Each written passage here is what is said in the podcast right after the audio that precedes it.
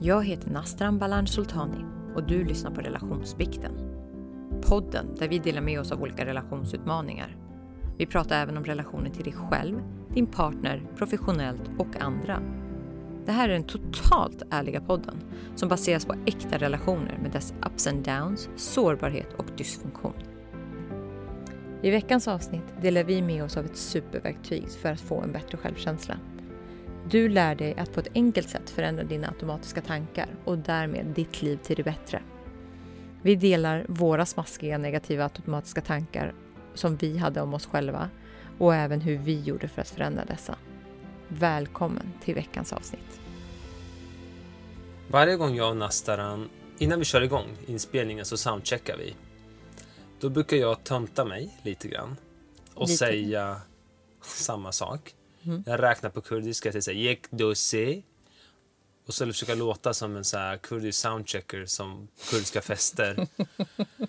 Från min barndom. Som alltid soundcheckade på scen. När festen var i full gång så skulle de börja soundchecka. Så, och så, ja men, dose. S, s, k, k, s, s. Yek do, Okej, yek do. älskling, Och så- älskling. Vänta. Så här gjorde de på varenda kurdisk fest jag gick på. Och sen testade de att spela pianot. Och sen så bad de alltid den som hade ljud, ljudkillen i högtalaren. De bara kakakaga någon. Kan du höja eller sänka? Oftast var det höja förstås. Alla ville alltid ha högre. Alla ville ha högre. Synten ville ha högre. Alla ville ha högre. Uh, och jag gör så här varje gång. Så frågar jag precis Nastaran om hon tycker att jag ska fortsätta göra så. Så jag håller på att tönta mig så här varje gång. Jag har gjort det varenda avsnitt. Har gjort samma sak. Är du säker på att du gjort det varenda gång? Jag har gjort det varenda gång. Okej. Så, Och vad sa du då?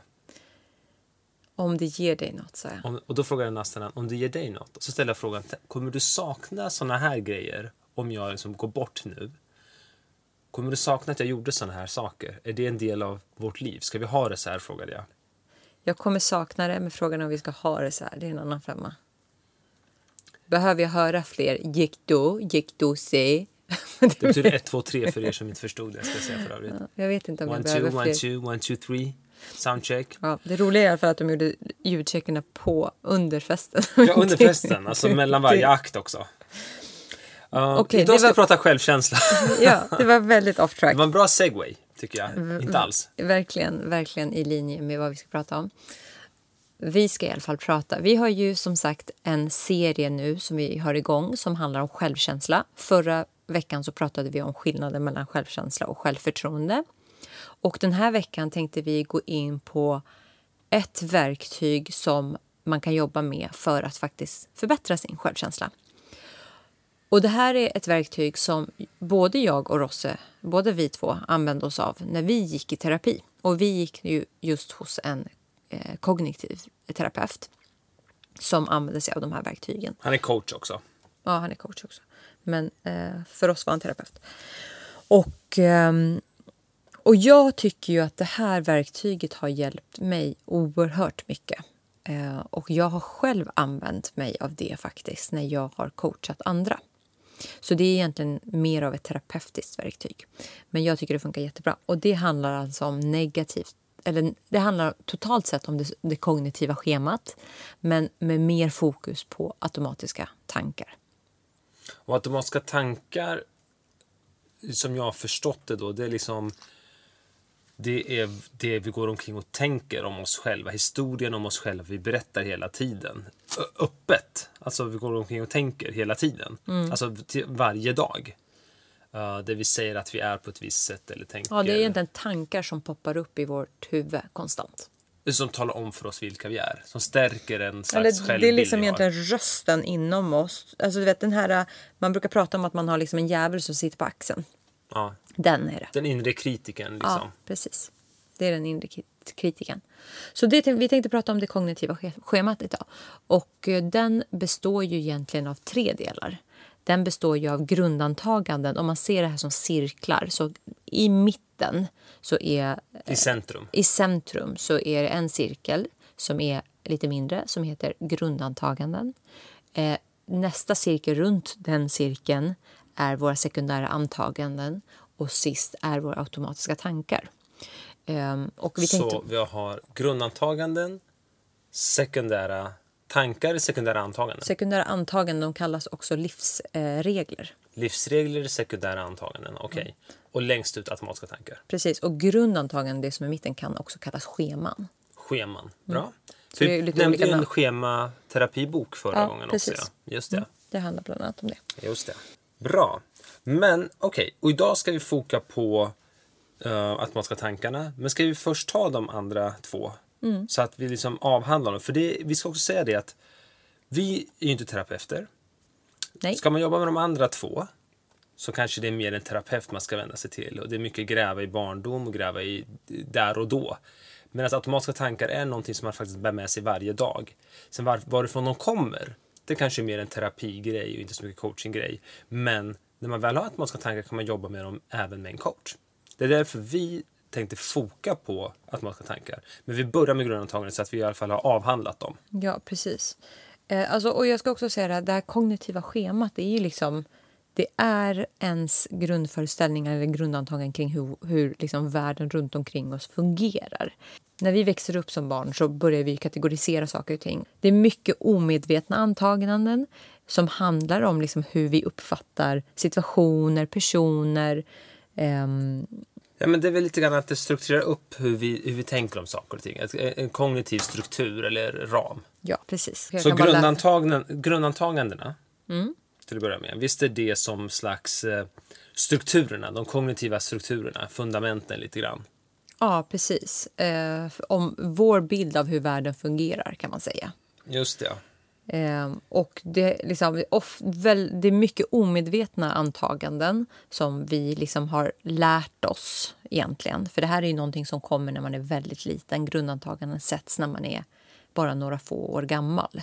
Så sätts liksom ens egna grundantaganden. Eh, Typ, är jag älskvärd? Ja, men till exempel, är jag en värdefull person? Eller jag är en värdefull person skulle, eh, skulle kunna vara ett grundantagande. Så, liksom, och det här är liksom kopplat till hela vår identitet. Och eh, De blir därför, eftersom de sätts så tidigt och de sitter så djupt rotade in oss så är de ganska svåra att förändra, just grundantaganden. Men det går om man jobbar tillräckligt mycket på de övriga två också. Och det är det som är grejen, att hela det här, det är därför vi beskriver det som cirklar också. Att ens grundantaganden, om de är negativa om en själv så kommer man ju börja projicera så att det man väljer att se och, det, och ens livsregler kommer ju då bli en projektion av ens grundantaganden, bland annat. Just det, så inre cirkeln projicerar ut till nästa cirkel som är livsregler eller sekundära antaganden. Precis, och som sen projicerar ut i automatiska tankar. Så har man väldigt mycket negativa automatiska tankar så ger det också en indikation om hur ens grundantaganden är. Vad har man då för grundantaganden? Och man kan ju säga att grundantaganden är ju liksom ens egen självbild. Det är ju liksom självkänslan. Hur ser jag på mig Okej, själv? så fundamentet för självkänslan ligger Mm. i grundantagandena. Ja, och allt det vi säger idag så ska jag ju säga, som sagt, du har ju sagt att vi är inte terapeuter. Nej, och det eh, här är inga grovt förenklat också, ja det här är ju väldigt förenklat. Men det här är också hur vi har lärt oss. Eh, och också vad jag sen har liksom läst mycket kring det här. Och förstått hur jag har förstått det. Just det. Mm. Men grundantaganden, de är oftast i alla fall två till tre stycken. Och som sagt, det här handlar ju om att vi behöver sortera, kategorisera och skapa en, liksom en mening i en omgivning som både är liksom komplex och motsägelsefull när vi växer upp. Eh, och därför så skapar vi kognitiva scheman eller grundantaganden. Och där liksom alla inre och yttre intryck egentligen ska passa in. Och där handlar det liksom om föreställningar, antaganden om vår egen person, vem vi är i relation till andra, eh, vad som karaktäriserar liksom den här världen runt omkring oss. Eh, till exempel som du sa, men jag är en värdefull person eller jag är inte en värdefull Just person. det, värd att älska sa. Ja. precis. Eh, Ja. Eller världen är rättvis skulle kunna vara ett grundantagande. Eh, och det här är väldigt starkt kopplat till en själv som individ eh, och också väldigt stabil, som sagt, över tid. Så den är liksom svår att ändra, som vi var inne på. Och eh, i mitt fall, alltså när jag gjorde min terapiresa så insåg ju jag att ett av mina grundantaganden handlade om att jag är inte värdefull. Alltså jag är inte värd att älskas som jag är. Och det är ju lite vad vi var inne på i förra veckans avsnitt där vi pratade om att för mig så handlade ju mycket av min självkänsla låg i prestationer. Så för att jag skulle duga som jag var så behövde jag vara perfekt. Jag behövde vara väldigt artig, jag behövde alltid ställa upp. Jag behövde eh, ja, men få toppbetyg, jag behövde vara snygg, jag behövde vara alltså, du vet, smart och så vidare. Och det här är då det här blir ju liksom mina sekundära antaganden. Eh, men om man bara ska sammanfatta vad grundantaganden är så är det liksom ens, de antaganden eller uppfattningar som man har om sig själv och, och om andra också tidigt i livet. Det är liksom de djupaste scheman som vi eh, har och som, som vi präglas av. Och vi är ofta omedvetna om dem. Eh, det handlar om hur de här schemana handlar lite om hur man betraktar omvärlden och sig själv. Och eh, man har bara några få grundantaganden. Och de som, som jag sa sätts väldigt tidigt i, i åren. Vi pratar när man bara är några få, alltså några år gammal. Så man pratar ofta som att man har ungefär två till tre stycken grundantaganden. Det är inte så mycket mer än så. Mm, vad intressant. Att, men att de ändå är så grundläggande för hur man ser på allting sedan egentligen. Eller hur man känner kring saker och ting, hur ens världsbild är igen. Ja, ja intressant. Ja, verkligen.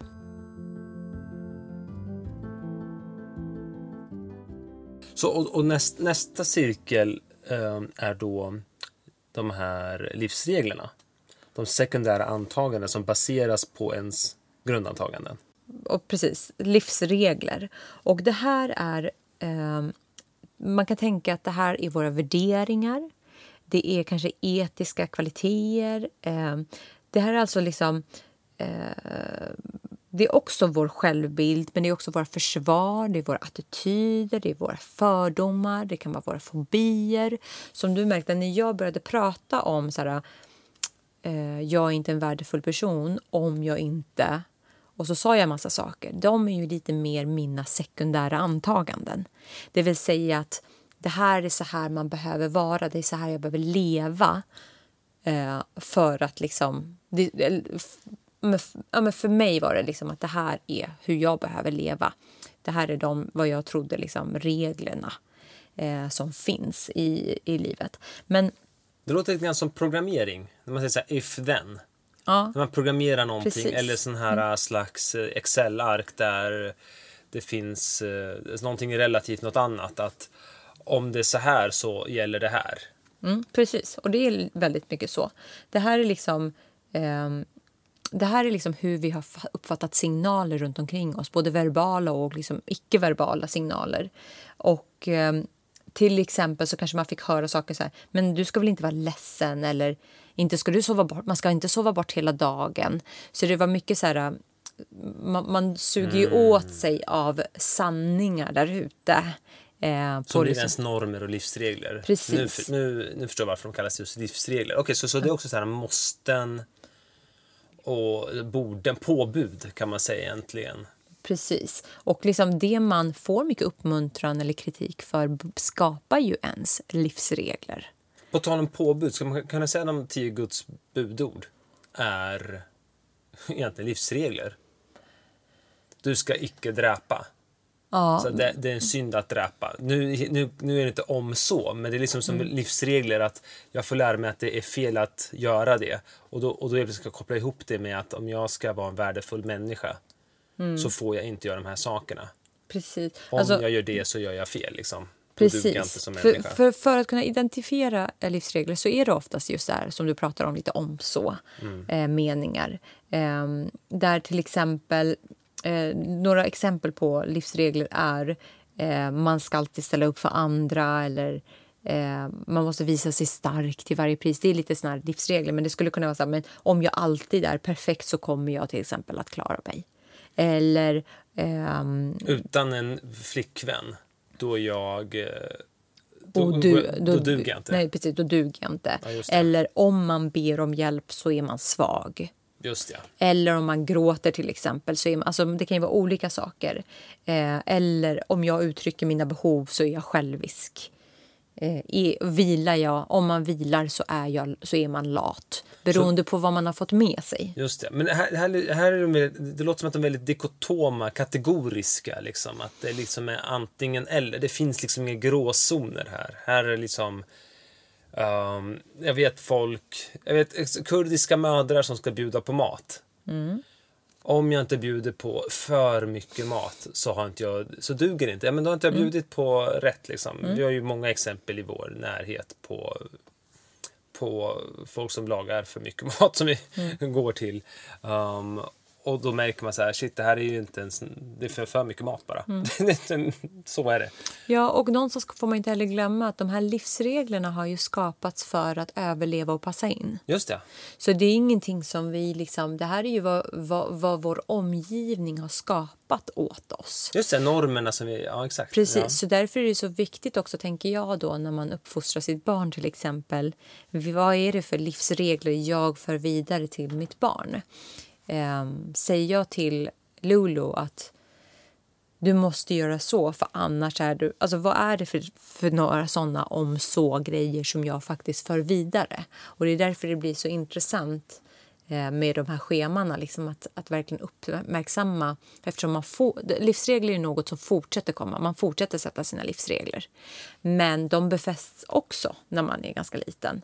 Så liksom, har man vissa väldigt starka beteenden eller åsikter eller värderingar kring saker och ting om man börjar gräva i det så är det ju väldigt... Alltså då, kom, då inser man att nej men vänta nu, det här kommer ju från det.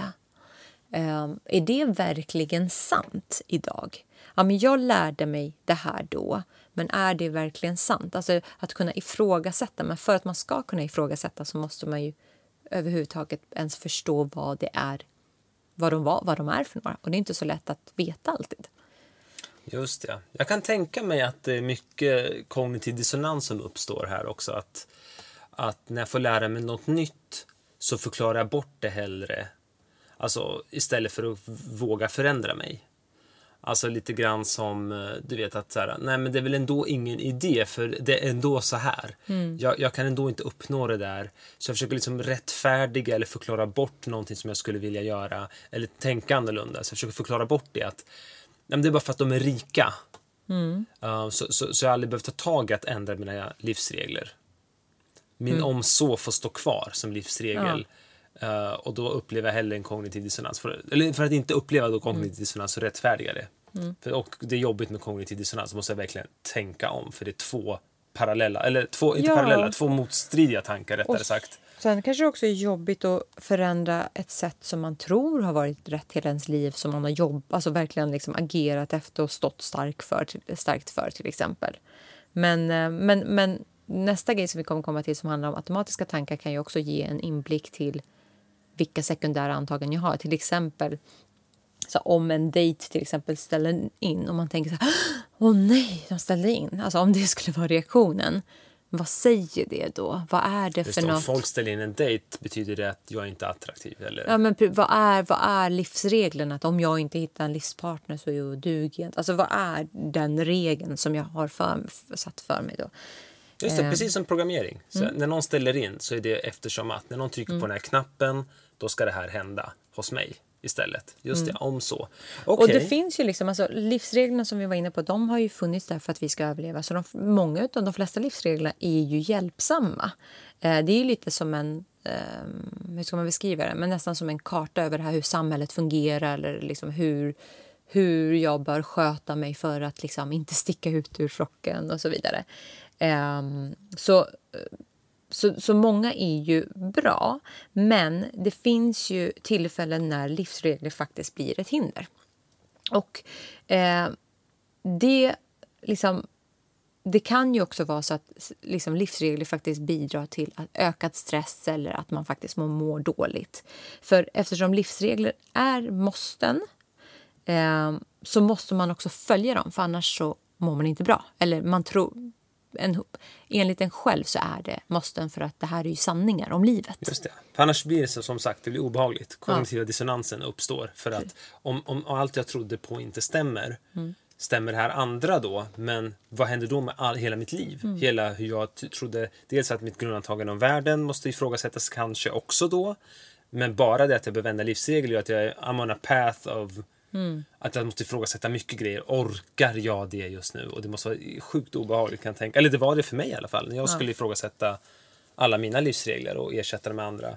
Men, ja, men jag tänker till exempel så här, om man har som livsregler att, liksom, att eh, man, eh, man måste alltid lösa problemen själv eller att eh, man måste ställa upp för andra Ja. och på det till exempel att man, man får inte visa sig svag. Okej, men vad gör detta med en person som kanske i arbetslivet till exempel? Om jag måste lösa allting själv, man måste alltid ställa upp för andra och man får inte visa sig svag. Det låter ju som att den här personen kommer ta på sig alldeles för mycket, ställa upp alldeles för mycket för alla andra och till slut faktiskt gå in i väggen för man får inte heller be om hjälp. För att då är man ju inte bra. Så, så det kan ju bli väldigt destruktivt när ens livsregler är formade på ett sätt där man inte får visa sig sårbar, där man inte får be om hjälp, där man alltid ska klara sig själv. Då är det ju ganska ensamt. Så liksom de typer av livsregler kan ju verkligen bli ett hinder. Och de är ju bra att faktiskt belysa och ifrågasätta. Om de verkligen är sanna. Och speciellt liksom vår kultur och många andra, liksom, även den tidigare generationen. Sårbarhet betyder ju svaghet. Det betyder inte styrka. Det är först nu som man börjar prata om sårbarhet som en styrka till exempel. Så det är många som fortfarande inte visar sig sårbara. Nej, eller exakt. Och sätter synonymt med svag. För det är lite sårbar betyder att jag kan bli sårad och sårad. Ja, men det blir bara mesar eller sårad. Det är att man har skadat sig. Och skada, vilka är det? Jo, de som inte kan försvara sig. Man, man kopplar ordet ibland. Det är kanske olyckligt ord du brukar tänka på. Mm, sårbar, ja. Sårbar kanske är ett eh, lite olyckligt ord. Kanske inte kommer vara det i framtiden. Men nu när vi ska liksom omdefiniera eller omstöpa ordet lite grann och verkligen gå, gå tillbaka. Jag tänker på, idag hade jag en klient, eller en, en, en som jag coachade en timme som jag brukar göra ibland. Hon eh, är VD för ett så här, tech, fintechbolag. Och det var ganska intressant för hon kom till mig och sa så här. Jag, jag, jag är här för att eh, jag är VD på det här bolaget och vi växer. Jag känner att jag sitter och gör massa juniora grejer för att vår grundare är micromanager. Och Det var sjukt intressant, men då var ju hon hos mig ändå, skulle jag säga. För att hon, hennes grundantagande är att man får gå och prata med någon. Så det är väldigt klokt. Och så sa hon efteråt, gud vad skönt det var att snacka. Det här kanske jag behöver göra oftare. Um, hur, hur, funkar, hur funkar det att jobba med dig? Så började jag prata om det lite grann. Men bara det att hon kunde komma och prata med mig gjorde att hon fick ett par idéer på vad hon skulle göra. Och det, vad hände då? Jo, hon var ju sårbar här, då kunde vara sårbar på nästa ställe. Här kunde hon vara säkert sårbar, för allt hon berättade för mig var konfidentiellt och stannade i rummet. Men nu kan du ta steget till att snacka med en annan av vdarna. Ett annat... Vill komma fram till det. Man belönas när man vågar ifrågasätta de här. Men det krävdes också att hon förmodligen, har inte jag grävt i det, uh, haft okej grundantaganden. Där hon inte är värdelös om hon... Hon är värd att må, må bra. Hon, hon känner att hon har en slags... Eh, ett värde. Ja, men Hon precis. förtjänar att må bättre. Därför är Man nog får bra be om hjälp. Liksom. Precis. Ja, Okej. Så bara sammanfattningsvis så är det liksom att en sekundära antaganden eller livsregler är alltså de regler som är hur vi måste vara. Eh, Jag måste säga ja, annars tycker ingen om mig till exempel. Eller jag måste ställa upp för andra annars så, och så vidare. Eh, Man kan ha flera livsregler eh, som vi lever efter. Det Hur brukar, många kan man ha typ? Eh, Men 10 till 15 stycken är inte ovanligt att man har. Mm. Ehm, och eh, man, de är också oftast omedvetna. Vi tänker inte på dem, utan det är liksom våra värderingar, våra fördomar, våra attityder till saker och ting. Så genom att börja titta på dem så kan man också förstå vad är då mina livsregler. Vad intressant. Så när man hamnar i en häftig diskussion med någon så kanske man sitter och ifrågasätter varandras livsregler egentligen. Det är inte automatiska tankarna i sig som vi kommer komma in på. Och det är inte ens grundantagandena. Det kanske är egentligen folks livsregler när man hamnar i folks liksom, värderingar lite grann. Ja, för det är så intressant. För jag tänker på en som jag och min storebror alltid bråkade om när vi var yngre. Alltså ända tills vi var alltså, yngre, till och med 30, så hade vi så här, ut, alltså, riktiga bråk kring det här. Och det handlade om att jag, för mig har det varit jätteviktigt viktigt att man är i tid. Så jag kunde komma med bilen och vänta på honom. Och så, så ringer jag honom och så säger han så här, ja, men jag ska bara hoppa in i duschen. Och jag bara, vadå hoppa in i duschen? Jag står här utanför. Varför planerar inte du din tid bättre? Och då tyckte han liksom så här, men varför stressar du mig? Varför, varför är tid så viktigt? Det spelar ingen Och jag tyckte så här, men det är ju jätterespektlöst att komma en timme för sent. Alltså om jag står och väntar i en bil på dig. Liksom. Och här såg vi så olika på saker och ting. För att min livsregel var liksom att man är i tid. Det är ett sätt att visa respekt för folk. Och om man inte är i tid så, Så är man respektlös. Eller är man, Lat, är o, man eller... lat, värdelös på något sätt? Ehm, Var lite hård mot dig själv. Kan det varit, eller hård? Kan det varit så också? Inte hård. nej, men jag tycker att det, det, det sammanfattas i respektlös. Jag tyckte bara så här att hur kan du inte planera din tid bättre? Alltså, så- så för mig handlade det om så här, ett, det är en värderingsfråga. Så här, man, man, så här, den där timmen kunde jag ha lagt på någonting annat. Men då var den baserad på en fin, ett, grund, ett fint grundantagande kanske då, tänker jag. För då säger du så här, jag är värd att respekteras. Mm. Men det här var efter att jag hade börjat gå i terapi. Eller, ja, eller vi har alltid bråkat om det här, men då kunde jag verkligen Okej. så här, då var det verkligen så här, då befästes det ju att min tid är ju också viktig. Ja. Eh, men det här är ju någonting som vi nog alltid har tjafsat om. Men det ska bli intressant att fråga honom hur han ser på det idag. Men det var ju till exempel ett, eh, en livsregel jag hade. Att man är i tid. Att man är i tid. Ja, vad spännande. Men nu kommer Mm. Men- vi till dagens kärna, eller hur? Eller? Att man ska tanka? Eller finns det Ja. någonting mer att tillägga på livsregler som du tänker? Eller vi kanske Nej. kommer tillbaka till det lite. Nej, men jag tänker bara så att jag, jag, jag tänker att jag kan dela med mig lite av de regler jag hade. Jag, alltså det här var ju en. Men det jag upptäckte var att en av mina livsregler var ju att män inte går att lita på. Och Och vi har ju varit den- inne på det många gånger. Ja. Alltså i tidigare avsnitt liksom kring den frågan. Men det var ju en sak eh, som dök upp för mig då. Eller till exempel att offrar man sig för andra så är man en finare människa. Den kommer lite kulturellt från vår kultur. För kurder vanligtvis offrar sig väldigt mycket för andra kurder och för, för, sitt, för, liksom för sin kamp och så vidare. Eh, och det här med att man duger bara om man är perfekt. För mig. Så det här var liksom några av mina livsregler. Kan du komma på några av dina? Uh, ja, Alltså, nu ska säga att det här var de som var negativa för mig, som inte hjälpte mig. Sen har jag en massa livsregler som visst hjälper mig, som jag tycker är bra. Men det här var några av dem. just det. En en livsregel jag hade var att eh, man inte fick... eh, om man eh, var fast eller bunden till en tjej så var man en sucker. Ja, men det är Förlåt att jag skrattar. Ja, Ja. det, det, du skrattar. Men för att det var som även i kultur, i, inte bara kultur, jag tänkte så här populärkultur så befästs det här Mm. mycket. Killar ska vara lite fria och eh, det finns en film som är sjukt bra, Heat. Heat. Filmen- Den med... Al Pacino, Val Kilmer, Just det. Ja. Yeah. Tar de upp den? Robert De Niro. Al Pacino säger någonstans i, i, i, i den här filmen, säger han så, eller Robert De Niro, vem är det av dem som, eh, den som flyr? Ah, nej, det är Robert De Niro. Hur som helst, en av de två spelar den här karaktären, eh, eh bankrånaren. Gud, jag minns inte, men spelar ingen roll. Och då säger han så här, if you can't liksom, om du inte kan dra in a split second så är du en sucker. Och, han, och i, i, i slutet av filmen så han, han är så här home free. Han kan dra med massa stålar och sticka liksom ifrån landet. Men han gör ett undantag den här gången. Han går tillbaka till den här tjejen och så dör han. Så han är en sucker. Han är en sucker och då dör man. Och den här filmen är jävligt bra. Men sensmoralen är Inte så bra. inte så bra. För att det handlar om så här, nej men följer du kärleken? Så kommer du... Så, nej men då är, för vad, vad den säger då är, följer du kärleken? Om du låter dig vara kär, om du låter Yes. dig på riktigt vara älska någon, så blir du sårbar. Det är Så det sårbar den egentligen handlar om. Exakt. Ja, ja, om, man, om man ska se det så riktigt, riktigt djupt, ja, så blir det så. Men vad den säger för, för mig som är 18 eller 17-årig kille, det blir så här, oh, kolla han stack efter bruden. Skit i bruden, du är rik mannen, dra. alltså så. Skaffa dig andra brudar. Skaffa andra, skaffa tusen brudar i Bahamas eller någonstans, dra bara. Men han gör inte det. Han går efter tjejen. Och då hinner alla, eh, polisen ifatt honom och han blir, han blir dödad i en av de sista scenerna i filmen. I varje fall. Det var så mitt liv såg ut. Eller min livsregel såg ut. Så jag hade alltid liksom Um, alltid beredd, alltid ett par broar öppna, alltid någon annan tjej på gång, flörtade med två, tre stycken. All, det var alltid lite halvöppet, halvdåligt, vilket var katastrofalt för varenda riktiga relation jag hade.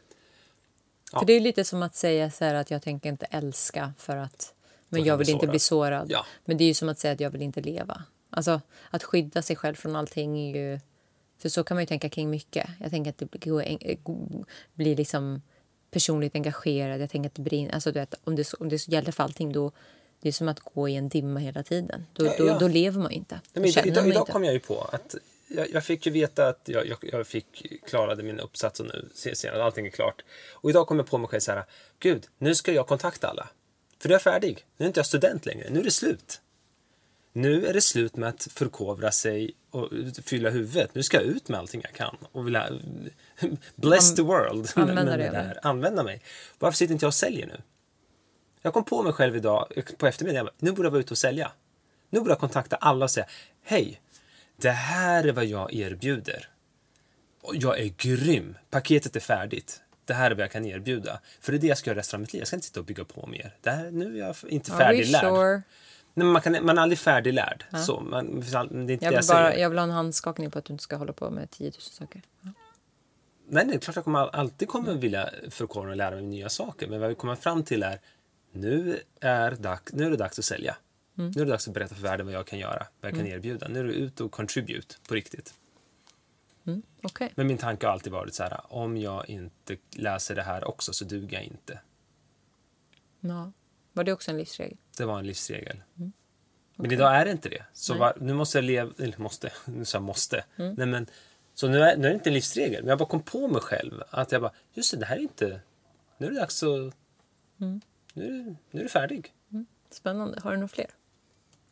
Nej, men det är väl det. Jag tror, jag tror folk fattar livsregler. Ja, men jag, bara, jag är bara intresserad. Men jag bara nyfiken. Ja, nej, men de två. Mm. Brudar och uh, duger inte om inte jag har examen och två dubbelexamen. Hade inte du också det här med perfektion då? Eller perfekt?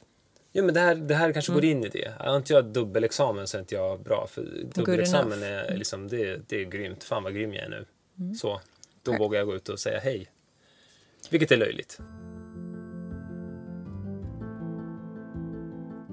Ja, och den sista cirkeln då, eller de, den steget, ja, den yttre cirkeln, precis, är då våra automatiska tankar. Oftast är det här 20 till 30 stycken. Och det här är alltså de jag brukar kalla det så top of mind-tankar. Det vill säga tankar som poppar upp flera gånger om dagen. Oftast är det här återkommande tankar som kommer.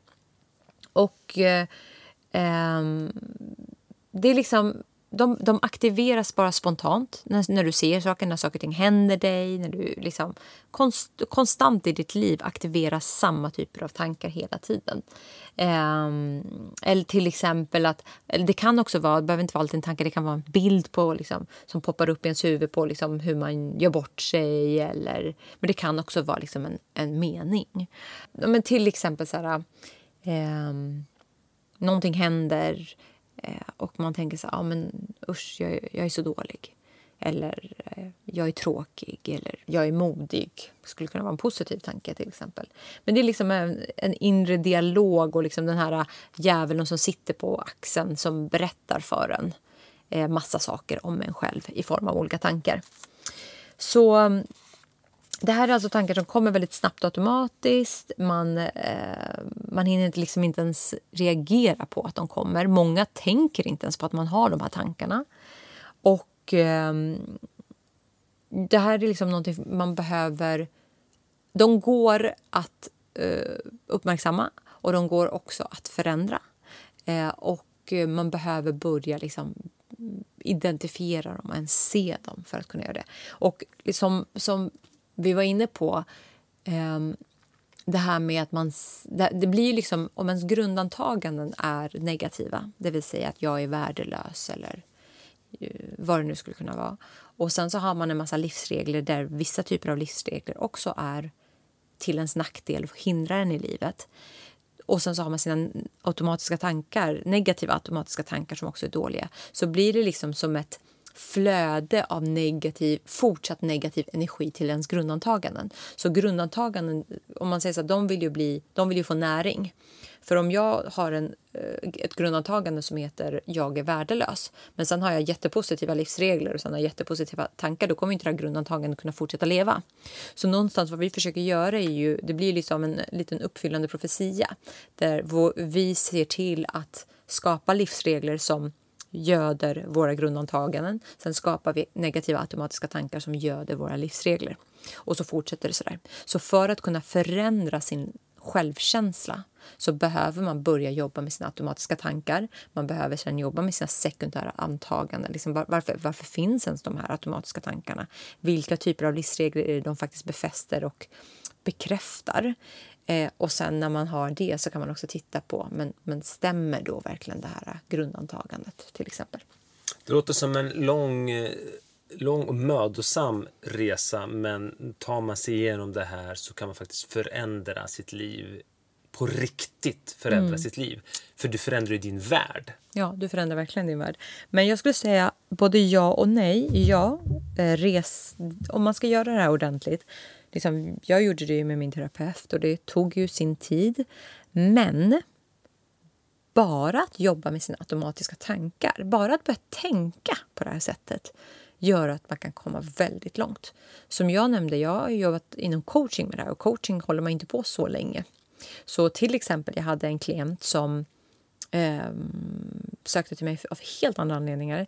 Men jag insåg att vi behövde jobba lite på automatiska tankarna så jag, tog, så jag tog upp det och först så Eh, först fick hon inte till det, för hon förstod inte ens vad det var. Men sen så liksom gav hon det en till chans och då var det som att hela världen öppnades för henne när hon insåg vilka automatiska tankar hon hade om sig själv.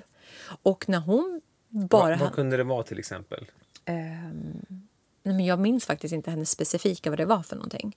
Men det jag vet är att eh, hon hade ju... Nej men det var massa olika. Men, men hon, bara av att hon började se det här gjorde att hon liksom var så här, oj, vänta nu, är det här mina tankar kring saker och ting? Så när vi hade slutat jobba med varandra efter några månader så var ju hon, nej men hon hade ju en helt annan insikt och liksom hade börjat jobba på sin självkänsla på ett helt annat sätt. Så, så hon det, kanske börjar titta på sina livsregler nu? Ja, precis. Mm. Så, så det behöver inte... Jag vet att det låter väldigt omfattande och det kan vara ganska omfattande men med rätt terapeut och rätt fokus så tror jag att det kan gå ganska snabbt ändå om man är villig liksom att verkligen se och förändra. Ja, men redan efter första veckans terapi, jag tog faktiskt fram min gamla första första perm. Den här permen har jag haft stängd i sex år. Så den här bläddras är faktiskt analogt som jag mm. gjorde på plats i Spanien 2014. Mm. 15? Nej, 15. jo 15. Ja. 2015. Får jag läsa upp en automatisk tanke som jag hade? Ja, absolut. Och då är en situation och sen en viss person. Jag behöver inte nämna vem det är. Och, eh, och så har vi en diskussion om mitt privatliv, det är själva situationen. Och den automatiska negativa tanken är Hon fattar ingenting, hon kastar sten i glashus. Hon fattar ingenting. Det är min automatiska negativa tanke om henne.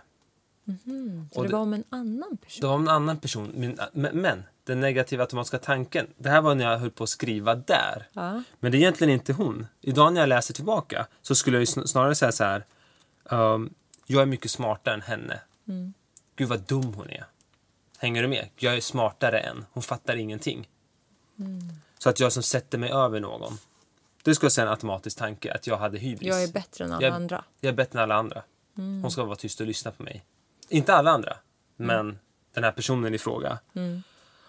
Och vilka känslor hade jag? Så fick jag jobba med känslorna. Och så mm. jag kränkt, arg, ledsen. Mm. Därför vet jag att jag, jag blev kränkt. För att jag tänkte, fattar hon inte att jag är smartare än henne? Mm. Varför, annars skulle inte jag bli, varför ska jag bli kränkt av att hon inte förstår något? Mm, det ska inte kränka mig. Men det kan jag se på att mina känslor att jag blir kränkt. Så du har ett stort ego? Mitt ego var för stort. Och sen då alternat och så fick jag jobba med alternativa, alternativa positiva tankar. Mm, precis, och det är ju ett sätt att liksom bryta det här som jag tänkte att vi kommer in på också. För men om man bara ska sammanfatta vad, innan vi kommer in på lösningen lite grann eh, på vad automatiska tankar är. Eh, det är liksom att de, de uppkommer utan, liksom, de kommer upp eh, de dyker upp konstant. De, liksom, det är ingen medveten ansträngning. Utan de det är därför de är automatiska. Ja. Eh, de betingas oftast till någon form av känsla till exempel ångest, drogsug Ja, och så kränkthet, arg, som jag nämnde Precis. precis. Ja. Man, man får den känsla som kopplas till de här tankarna. Och eh, det här används ju därför ganska mycket också till missbrukare, alltså miss, folk som har någon form av beroenden och så, att man faktiskt börjar identifiera och jobba med sina automatiska tankar till exempel för att kunna bryta de här eh, beteendemönstren. Och jag har ju varit inne på det kring min tidigare ätstörning, att mina automatiska tankar var ju en direkt liksom, koppling. Mina negativa automatiska tankar var en direkt koppling till mitt beteende kring maten. Så när jag började identifiera mina automatiska tankar så kunde jag istället för att handla genom att gå och ta och stoppa någonting i munnen så kunde jag börja säga nej men vänta nu, var kom den här tanken ifrån? Vad var det som hände? Vad var det för tanke jag fick? Det var ju, vi har ju varit inne på det förut att jag skrev dagbok mycket. Eh, och det gjorde ju jag för att istället för att agera på någonting så valde jag istället att börja identifiera vad var det för, liksom, vad, vad är det för känsla jag känner? Var kom den här känslan ifrån? Jo, kom, den kom från den här tanken. Är den där tanken sann? Nej, det är den inte. Och så bytte jag ut den tanken, vilket gjorde att jag också kunde byta ut känslan i min kropp till exempel. Inte alltid så lätt, men, men det, var, det är i alla fall teoretiskt vad man gör. Så, så det, liksom, det kommer tillsammans med någon känsla. Det kan upplevas som fantasier, dagdrömmar, det kan vara liksom inre bilder, det kan vara ältande, grubblande. Det är också liksom automatiska tankar. Jag kan tänka mig Eh. ältande speciellt. För Ja. det är ju bara tankar Ja, som hela inte är bara- positiva nej, som, alls. som, som, som, som snurrar runt. En del är bara fantasier till och med. Alltså, Mm. Ja, ja. Och ju mer man ältar, desto mer dramatiskt blir det ju. Plus att då repeterar du ju Mm. världsbilden. 10 000 gånger. Och så, så, tror, man, och så tror hjärnan att det är sant, alltså att det är minnen, att det verkligen har hänt. Just det. Men ehm, det kan också vara ganska bizarra tankar, orealistiska eller liksom irrationella. Ehm, Som jag sa, ja, fantasier. Precis. Och sen så ofta så följer de liksom etablerade, det är liksom mönster. Eh, det är liksom, det, det är som, men det är ett mönster av tankar som kanske kommer vid ett visst tillfälle och så. Um, och det kan, de, tankarna ger också liksom någon form av omedveten men en tolkning av en situation. Så det, liksom, det blir ju en sätt att projicera. Så här. Som, jag har ju det här exemplet på när, som jag också tagit upp förut. Till exempel när jag hade kommit tillbaka från en semester och så träffade jag en, en kollega i kaffe, vid kaffemaskinen och han säger Hej, var har du varit? Jag har inte sett dig på länge. Ja. En vanlig vettig människa skulle tänkt så här, ah, men vad trevligt, har du ens uppmärksammat att jag är borta? Liksom, Tack för det, men jag har varit på semester. Punkt. Min tanke var, han tycker inte att jag var värd semester. Han tycker inte att jag gör ett bra jobb.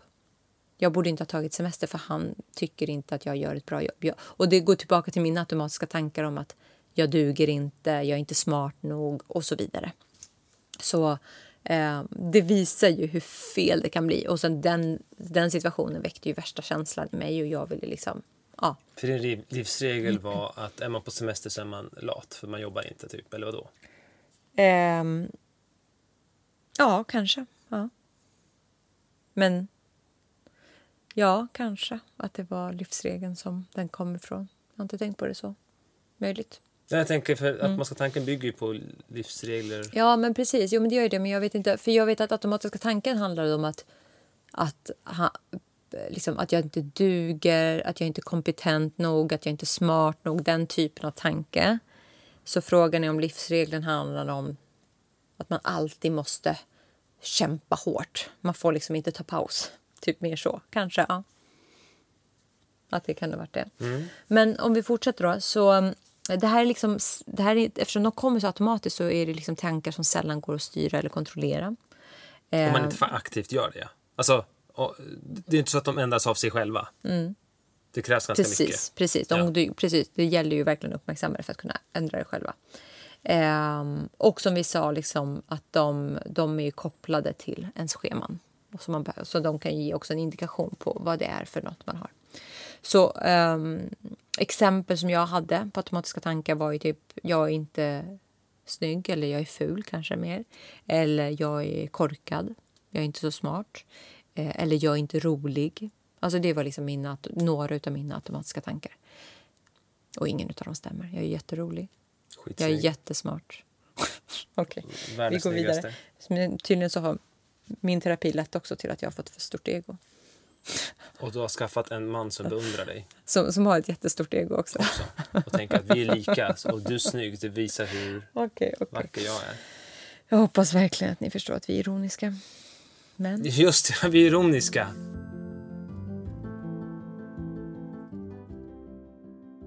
Vad intressant. Jag tror att vi har gått igenom automatiska tankar på ett väldigt bra sätt. Jag tror de flesta har förstått. Har ni inte förstått får ni gärna skriva till oss faktiskt om vi är otydliga över någonting. Så automatiska tankar var det senaste delen av det kognitiva schemat som vi gick igenom. Och om vi går in lite grann på det här med vad man kan göra. Vi har varit inne på du sa dagbok förut. Um, och att man faktiskt uppmärksammar sina, sina automatiska tankar på olika sätt. Um, berätta lite mer om det. Vad finns det mer för lösningar? Eller gå in på dem först. Hur kunde Ja. dagboken hjälpa dig till exempel? Nej, men alltså, dagboken kom ju som ett steg två när jag redan hade identifierat mina automatiska tankar. För jag skrev ju dagbok hela tiden då. Men för ett sätt då, för hela avsnittet, det här syftet med det här avsnittet var ju att prata om hur kan man stärka sin självkänsla. Så terapi och coaching och så kan ju hjälpa en att identifiera och prata om liksom, men vad, har, vad, vad har man för syn på sig själv och liksom identifiera scheman och grundantaganden och så. Men ska man börja då på det yttersta lagret för att kunna sen förändra de andra lagren så, så är det ju automatiska tankarna. Så för att ett steg för att förbättra ens självbild och också för att må bättre ska jag säga är att börja jobba bort de här negativt, negativa automatiska tankarna. Så hur man gör då är att man börjar med att identifiera dem. Så slags kartläggning av vad Precis. tänker jag om saker och ting? Eller hur Precis. tänkte jag nu? Som metablick på sig själv. Man tittar på sig själv. Ja, precis. Och sen är det liksom Hur ska man göra det då? börja med att identifiera dem. Så varje gång man, bör, man, man har liksom en, ett papper framför sig som man kan ha, liksom, ha olika kolumner i. Men det handlar om att identifiera, det handlar om att förstå när händer det, i vilken situation händer det här. Och sen då identifiera vad är den faktiska automatiska tanken. Ehm, hur, vad är det för känsla jag får? Alltså hur stark är den här ångesten eller känslan som dyker upp i mig när jag får den här tanken? Och vad är det för liksom, vad, vad, vad är det för känsla som skapas, som du var inne på med kränkt och så vidare. Eh, eller andra kroppsliga händelser. Får jag hjärtklappning? Blir jag varm? Blir jag, liksom, får jag ont i magen? Vad är det som händer? Eh, och som ett steg därefter handlar det om att identifiera med vad leder det här till för typ av beteende. Går jag och liksom stoppar i mig godis eller går jag och liksom jobbar hårdare eller går jag och liksom röker? Va, vad gör jag när den här grejen kommer? Och det är inte helt lätt. Eh, och det kan också ta ett tag innan man faktiskt börjar höra sina tankar och identifiera. Men, men när man väl har gjort det, här, det vill säga identifiera vad det är, eller vilken situation, vad är det för tanke, eh, vad, liksom, hur stark är den här känslan och vilka känslor skapar det och vad är det för beteende, så ska man börja då förändra dem. Och det man gör då är att Eh, man kan göra det på olika sätt. Man kan göra det på ett enkelt sätt som är att man har man beskriver automatiska tanken och sen som ett nästa steg så kommer man med en alternativ tanke. Men vad är den realistiska tanken här? Till exempel om min tanke är eh, jag är korkad. Så skulle en realist, eller som i det här fallet, han tycker, som i det här fallet när eh, min kollega eh, där jag trodde att han tänkte att eh, hon förtjänar inte semester för att eh, hon, hon har inte gjort ett bra jobb, till exempel. Då var min, min alternativa tanke, han är bara en trevlig kollega och frågar liksom, Han har till och med saknat mig. han, Alltså, precis, han, han har ja. saknat mig. Det skulle Exakt, kunna vara en ja. alternativ tanke. Eller om, om det är så här, men jag är korkad, så kanske det är så här, nej du är inte korkad. Ehm, du eh, är bra på de grejerna som du prioriterar, till exempel. Eller här kan du lära dig någonting. Ja, precis. Så, så det handlar om att byta ut dem. Och det är inte så lätt. Har man en väldigt dålig självbild så är det jättesvårt att byta ut de här tankarna. För, för det här är ju sanningar. Men jag är ju ful. Jag är ju korkad. Jag är ju tråkig. Jag är ju allt det här. Så det, även om jag skriver de här alternativa tankarna så betyder ju inte det att de stämmer. Alltså, det spelar ingen roll hur många gånger jag skriver det. Och det är det här som är utmaningen. Utmaningen är inte de andra. Det, utmaningen är att faktiskt börja tänka att de här alternativa tankarna skulle kunna vara sanna. Det är den som är det svåra. Um, och det kräver många gånger att man liksom bara, nej, stopp, den där tanken ska inte vara, vara en alternativ tanke här. Vad skulle jag kunna byta ut den till? Um, men så det är liksom den enkla versionen, att man byter ut den tanken, alltså så man skriver den första automatiska tanken, sen skriver man en alternativ tanke och sen så beskriver man hur det känns istället. Om det här är sanningen, den här nya tanken, hur får det mig att känna mig? Vad väcker det för känslor i min kropp? Då ser man väldigt tydligt svart på vitt vad den första tanken ger för något och vad den andra tanken ger för något.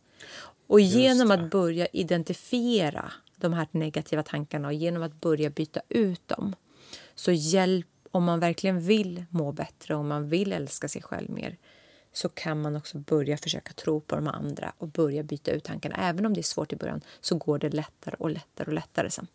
Just det, och, och varför, varför det här också är kognitiv terapi kan vi också säga att eh, kognitiva triangeln vill bli påminn om då, som, som är tanke, känsla, handling. För att här handlar det först om att man tittar på den automatiska tanken och sen byter man ut den. Då kan man också få en annan känsla för man liksom identifierat vad det skulle kunna ge. Och då kan jag också börja bete mig annorlunda. För hur gör jag då när det här uppstår, den här situationen till exempel. Mm. Uh, kollegan kommer, nästa gång kan jag säga Ja, tack. Ja, det var jätteskönt, men det är kul att vara tillbaka. Eller någonting sånt. Och då helt plötsligt så börjar det vara beteendet. Mm. Och då börjar vi förstärka den här känslan och känslan förstärker den här nya positiva tanken istället. Positiva automatiska tanken som mm. ersatte den negativa automatiska tanken. Precis. Mm. Precis. Och är det som så att det här, den första delen, den här enklare versionen är svår så kan man också börja... Man kan, det finns lite andra grejer man kan göra också. Så här, att man, kan också börja, man kan också skriva ner hur mycket tror man på den här tanken egentligen.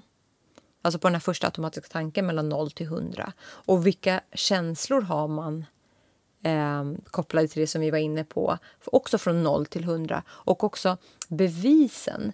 Vad är det som bevisar den här tanken? Om jag säger så här, men jag är ful, men vad har jag för bevis? Eller jag är korkad, vad har jag för bevis? Jag, har ju, jag gör ju IQ-test, jag får bra på dem. Jag har utbildning, jag klarade mig bra på utbildningen. Alltså inte för att de grejerna... Jo, eller, det kan vara viss, ja, men det, bevis. Det, men precis, ja. det är ett visst bevis. Mm. Eller, nej men jag klarar mig bra i livet. Jag är inte, alltså, jag är normalbegåvad, vem, vem, eller vad ja. det nu än är. Vad har du för bevis? För oftast kanske det är en grej som har hänt när man var yngre. Precis. En enda... Kalle när jag var, gick i fyran sa vad ful du är och så sprang ja. han iväg. Och det har satt sig. Och Precis. det är nu 30 år senare min verklighet. Det är min verklighet för att jag har upprepat den här frasen hundratusen gånger i min mm. hjärna. Så min hjärna tror att hundratusen människor har sagt till mig att jag är ful. Istället för en person versus kanske, alltså, kanske massa andra som har sagt någonting annat. Och det är det, liksom, börja försöka bevisa för dig själv att den här är sann, sann, men också börja motbevisa. Vad har du för motargument till det? Det kan också vara ett sätt att försöka hitta liksom, ett annat sätt men att börja tro på den här nya tanken. Det här förklarar också varför många som blivit mobbade, då mm. kanske det har varit så många människor olika som har sagt någonting illa om en.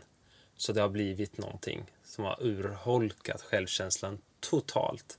Så det är inte bara Kalle en gång i fyran, utan hela fyran och femman så mm. sa folk det här. Sen när jag började sexan så slutade mobbaren. Då var jag äldst på mellanstadiet. Eller whatever. Men då var det lite för sent. Då, vid det laget hade jag hört det här 260 gånger redan. Mm. Så det blev en sanning och den är extremt mycket svårare att få bort än om Kalle hade sagt det och jag identifierar det. Men i alla fall, även då kanske man kan identifiera det här ja. och jobba med det. Precis. Mm. Men vad intressant. Mm. Um, så det här med bevis kan ju vara ett annat sätt, liksom, att man försöker motbevisa och sen så då liksom, men okej, okay, vad finns det mer för en realistisk tanke istället för den här negativa automatiska tanken och liksom hur, hur mår jag över den tanken? För i slutändan, det man tänker är ju också det som kommer vara sant. För nu tänker jag ju så här, apropå att tänka. Mm. En logisk följd av det du säger nu är också varför mindfulness kan vara så himla att man är mindful om vad jag tänker. Mm. Att stanna upp och Precis. meditera till exempel. Och, och liksom verkligen stanna upp. Börja prata om meditation som att du ska inte tänka på något. Nej, det är okej okay att tänka på något. Det är okej okay att fokusera på någonting. Och där kan ju vara en sån där grej som är typiskt bra att fokusera på. Hur tänker jag om saker och ting? Vad är det för tankar som poppar upp när jag inte behöver liksom vara full av flykter. Livets, tvätten, um, drama, Kim Kardashian eller något annat. Ja, men vad som helst. Utan nu är det en stund för mig själv och det som poppar upp då är konstiga tankar om att jag just nu slösar tid. Sitter jag här och är obrukbar eller sitter jag här och inte jobbar eller läser en bok eller rättar en tenta eller någonting. Verkligen. Bra, då ska jag ta tag i den tanken. Och liksom, va, nej, nu, nu är Ja, för för att... mindfulness handlar ju inte om att inte tänka tankar. Det handlar om att inte fastna vid en tanke. Just Det det. handlar ju om att kunna se tanken och sen ändå liksom låta det passera lite grann. man Eller vissa kunna- typer av mindfulness. Här ska man kunna faktiskt stanna upp vid Mm. en tanke och faktiskt fokusera hjärnet på den. Det är också en slags meditation. Att fokusera på en sak. Mm. Och men, man, skulle- om tänk om man skulle använda sin meditationstimme för att ändra sina automatiska tankar. Ja, jag tror i alla Eller fall halvtimme om något, jag vet inte om, men jag tänker att om något i alla fall så kan det ju definitivt om man har förmågan att bara kunna sitta utanför sin kropp och titta på sina tankar Ja. som bara ett rum där de kommer och går så, kom, så ger ju det också en ganska bra bild på det kan ju definitivt hjälpa en att se ens tankar och också ens liksom, värderingar eller vad man har för sanningar om saker och ting. Det. Är det jag menar, Mm. att man sitter först identifierar med automatiska tankarna som poppar upp när, man väl, när, det, när det är lite tyst i skallen och liksom tankarna får fly, flöda fritt. Och då kan man också kanske till och med hitta en livsregel där. Ja, men jag tror att automatiska tankarna kommer ju oftast i händelse av saker och ting. Ja. Så de kanske inte kommer lika lätt där. Eller det kanske de gör om man börjar älta till exempel. Att man i mindfulnessen börjar älta istället. Eh, men annars dyker de kanske upp i olika situationer. Men ja. Så, så det här Ja. är alltså i alla fall ett, det här är ett jättestarkt verktyg som har hjälpt mig och dig eh, verkligen att ändra vår självkänsla från grunden. Och det började med att förändra liksom, mina atom negativa automatiska tankar. Så liksom, summeringsvis så handlar det om att du belyser, tydliggör dina tankar eh, och också liksom att du förstår vad de här tankarna faktiskt gör med dig. Vad gör det med din kropp? Vad gör det med dina känslor? Vad gör det också sen med dina handlingar? Ehm, och genom att ändra det här så ändrar du faktiskt de känslorna du känner i din kropp. Du ändrar eh, till slut också dina handlingar på grund av att du börjar tänka mer positiva saker. Eh, och sist men inte eh, minst, du ändrar synen på dig själv. Hur du faktiskt ser på dig själv. Du blir mer älskvärd och du föder dig själv med mer positiva saker som, och mer realistiska saker. För de där negativa automatiska tankarna är sällan sanna. Eh, utan du slutar föda, du slutar ge näring till negativ eller livsregler som hindrar dig och du slutar ge näring till kanske negativa grundantaganden om dig själv. Eller om, ja, om dig själv. Så det som är häftigt är också att när man börjar jobba med det här så förstår man ju också att eh, man själv bestämmer vad man tänker. Ja, det var det jag tänkte på, just det Mm. här bestämmande. Att, att här sätter man sig lite i förarsätet. Och, och, för, för att citera den här boken då, citera den. eh, Så, titeln är ju Lev livet som du vill och inte som du har lärt dig. Mm. Och det, det säger väldigt mycket, den här schematerapiboken. Mm, Så, precis. så, som, som vi nämnde förra gången och nu med eh, gjorde jag. Um, Så liksom det här du är vad du äter, nej men du är vad du tänker får ju en helt ny innebörd i det här då. Ehm, Just det. Där, där man verkligen inser att man själv bestämmer och ehm, jag bestämmer hur jag ser på mig själv. Jag bestämmer hur jag mår. Jag bestämmer vilken energi jag ger min egen kropp och också vilka handlingar som jag gör baserat på vilka tankar jag föder mig själv på. För det igen, om vi går tillbaka på, som jag varit inne på förut, det här med ansvarstagande. Jag behöver ta ansvar över mina egna handlingar. Om jag handlar på sätt som inte är bra för mig själv, för min omgivning, för min familj, vad det nu än kan vara. Okej, varför gör jag det? Ja, men då får jag gå tillbaka och börja fundera på varför jag gör det. Och ett sätt att faktiskt förändra sina handlingar är att börja förändra vad det är som gör att jag hamnar där. Och det, vad är det för känslor som skapar det? Och vad, vilken tanke är det som har skapat den här känslan? Och så vidare. Så ta egentligen kontrollen över sina egna tankar och sitt, e- sitt eget mående.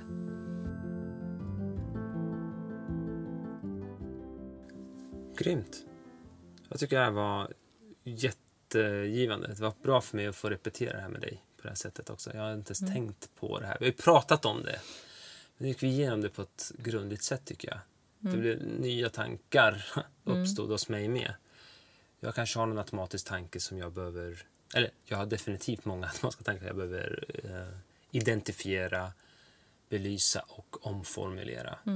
Och jag ska säga att det var en sån frihet, för jag upplevde att jag var på någon så här eh, euforisk plats några månader in i min terapi. Och det var ju när jag började förändra de här tankarna. Så började jag känna mig så lycklig, för jag började helt plötsligt värdesätta mig själv på ett helt annat sätt. Och, eh, att jag själv kunde bara, nej, de där tankarna stämmer inte. Och att börja förändra sin syn på sig själv från att tycka att man var uppenbarligen väldigt dålig och usel eftersom det enda som funkade var liksom prestationer och var perfekt och liksom allting till att verkligen tycka att man duger oavsett. Det är ju liksom det är ju fantastiskt. Ja, och sen när vi sa, vi sa att det var 20-30 automatiska. Ja. Så vi, vi är 25 stycken. Alla är inte negativa, det ska vi också säga. Alla är inte negativa. Så egentligen, tänk om man skulle ändra en eller två av sina negativa automatiska tankar. Det skulle ju förändra otroligt mycket. Bara en eller två. Så egentligen behöver man inte tänka så här, oh, 25 stycken, jag vill inte ens börja. Man skulle kunna tänka, jag vill, jag vill ändra en. Ja, precis. Och vad nu skulle minns det ge inte jag hur många jag hade, men jag hade ju kanske... Alltså det, man har ju många automatiska tankar, men jag tror att jag i alla fall kanske jobbade bort mellan... Ja, men säkert en sju, tio stycken i alla fall. Mm. Det tror jag att jag gjorde. Nej, ja, det, det lovar jag mig själv. Den här sommaren ska jag jobba bort en. Spännande. Mm. Nästa, det... gång, nästa gång kanske jag berättar vilken det är. Ja, Kanske identifierat den till dess. Ja. så återkom. Återkoppla gärna vad ni tyckte om det här. Nästa vecka så tar vi upp något annat sätt att eh, jobba bort eller jobba eh, fram en bättre självkänsla. Vad spännande. Mm. Tack för idag. Tack för idag. Ha det fint. Hej då. Hej.